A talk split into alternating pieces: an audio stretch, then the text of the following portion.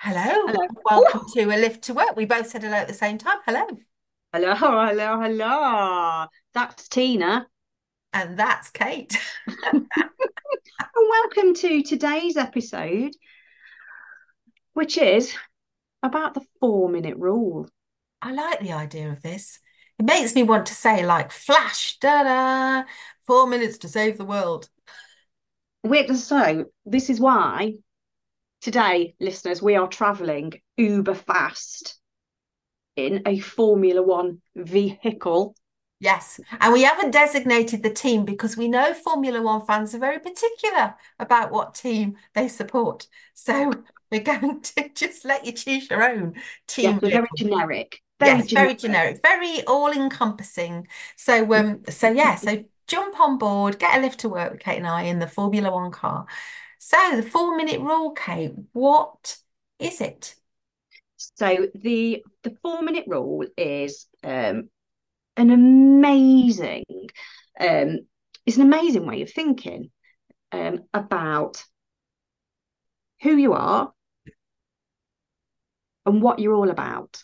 So, four minutes, in four minutes, what would the best beep look like, act like, sound like, behave? So, essentially, it's creating the best version of you.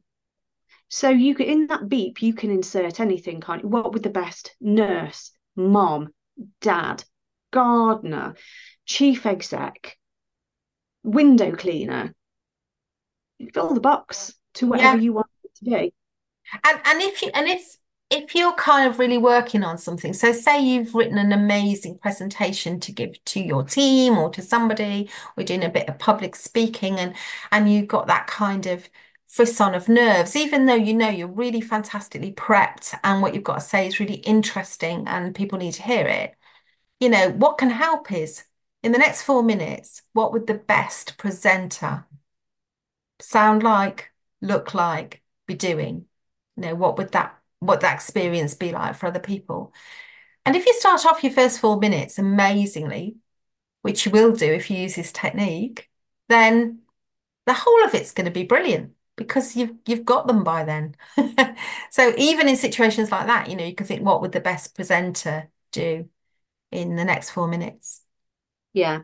And this this this four minute rule, it's brilliant because it kind of it activates on your subconscious. Now a lot of a lot of the stuff that we talk about um involves your subconscious because it's your subconscious. Some things seep in through it, don't they?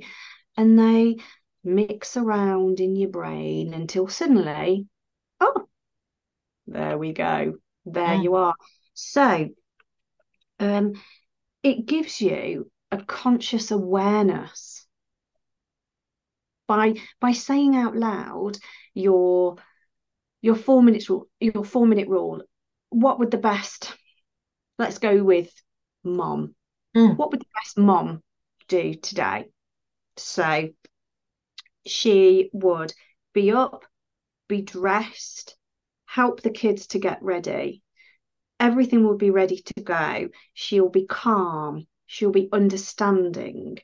She will be able to answer the majority, if not all, the questions that the children have got. And by saying that, it almost becomes a self fulfilling prophecy, doesn't it? Mm. These things materialize because you thought about them.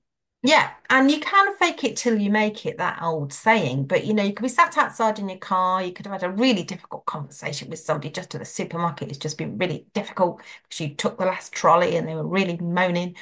And you might have set yourself up in a bit of a grumpy way. And you drive back home after doing this shopping and you park your car outside and you you feel like just walking in and telling your whole family how you've had this awful experience. And then you might think, actually, is that helpful to them? Do they need to know that? And you might think, well, maybe not. So in the next four minutes, I'm just going to enter the house like the best mum for the next four minutes and the and the best dog owner. So I'm going to greet the dog and give it hugs and I'm going to say, Oh, I've got all the shopping guys. Can you help me put it away? And then how have your days been or whatever you're going to do. And you're going to absolutely do the list of things that Kate was saying and be calm and be the best version of yourself. And for the first minute or so, you might think, oh, I'm just kind of putting this on a bit. But actually, you'll get into that groove. And before you know it, you will feel calmer and you will feel different. And that will happen if you try this out. So that's the other fantastic thing about it is that it does create that conscious awareness. And then you end up with this self-fulfilling prophecy that you find that you are doing it. Mm. yeah. And and you may well be, you may well be sitting there in this Formula One car thinking, well, I don't really know how to do that. And how would how how do I how do I how can I make that four minute rule apply to me? So at this point in the game, you're a learner. Mm. What would the best learner act like? Well, you'd want to know more. So you'd seek out the information and in doing so, be proactive with it. What would they sound like? Well, they'd be inquisitive, wouldn't they? Ask questions.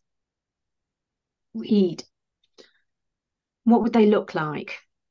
I mean, I'm not talking like your typical student who may or may not be in pajamas and or They'd look enthusiastic. They'd have an enthusiastic look on their face. but you get the idea. Yeah, yeah.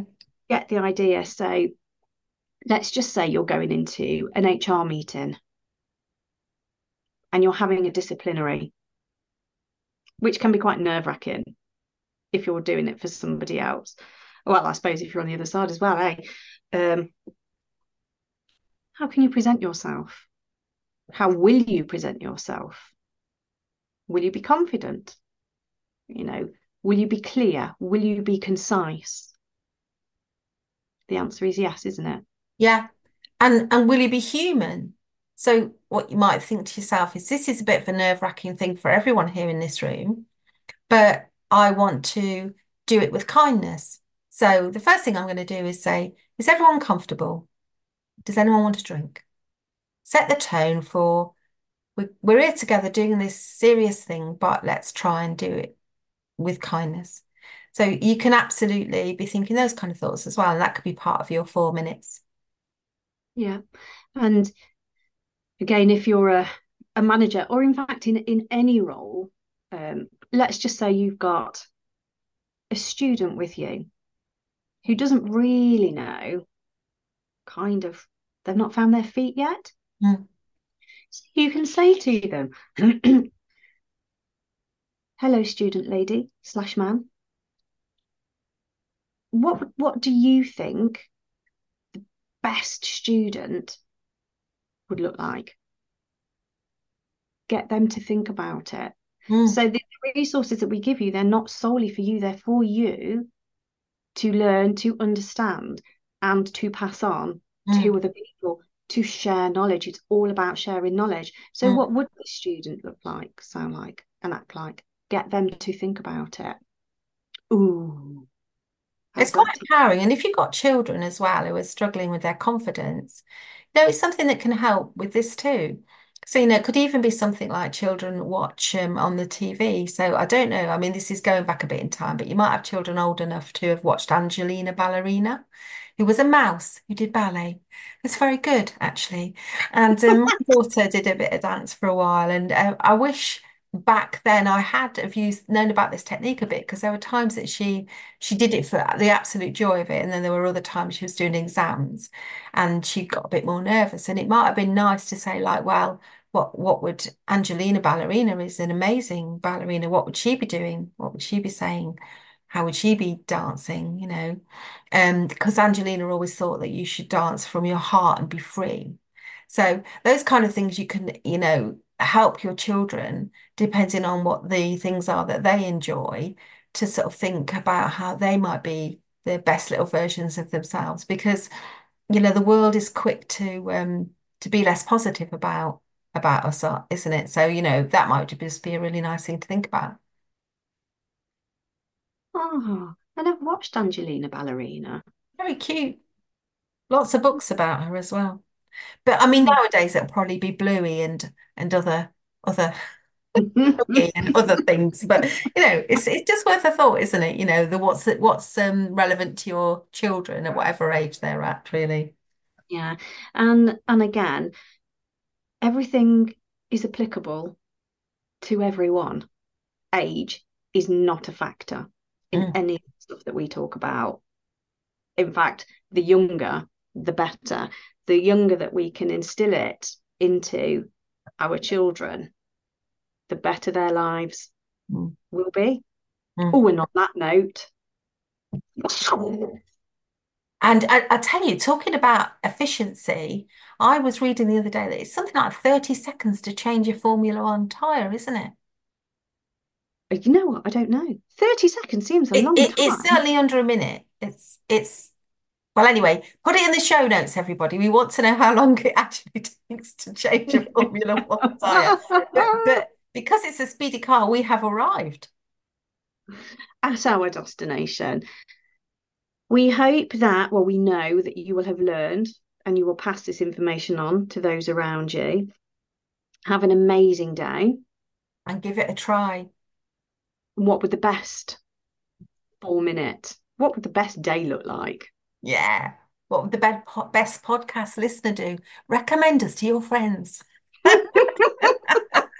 and laugh with us. Uh, we'll see you again next time. Take care, everyone. Take Bye. care. Bye.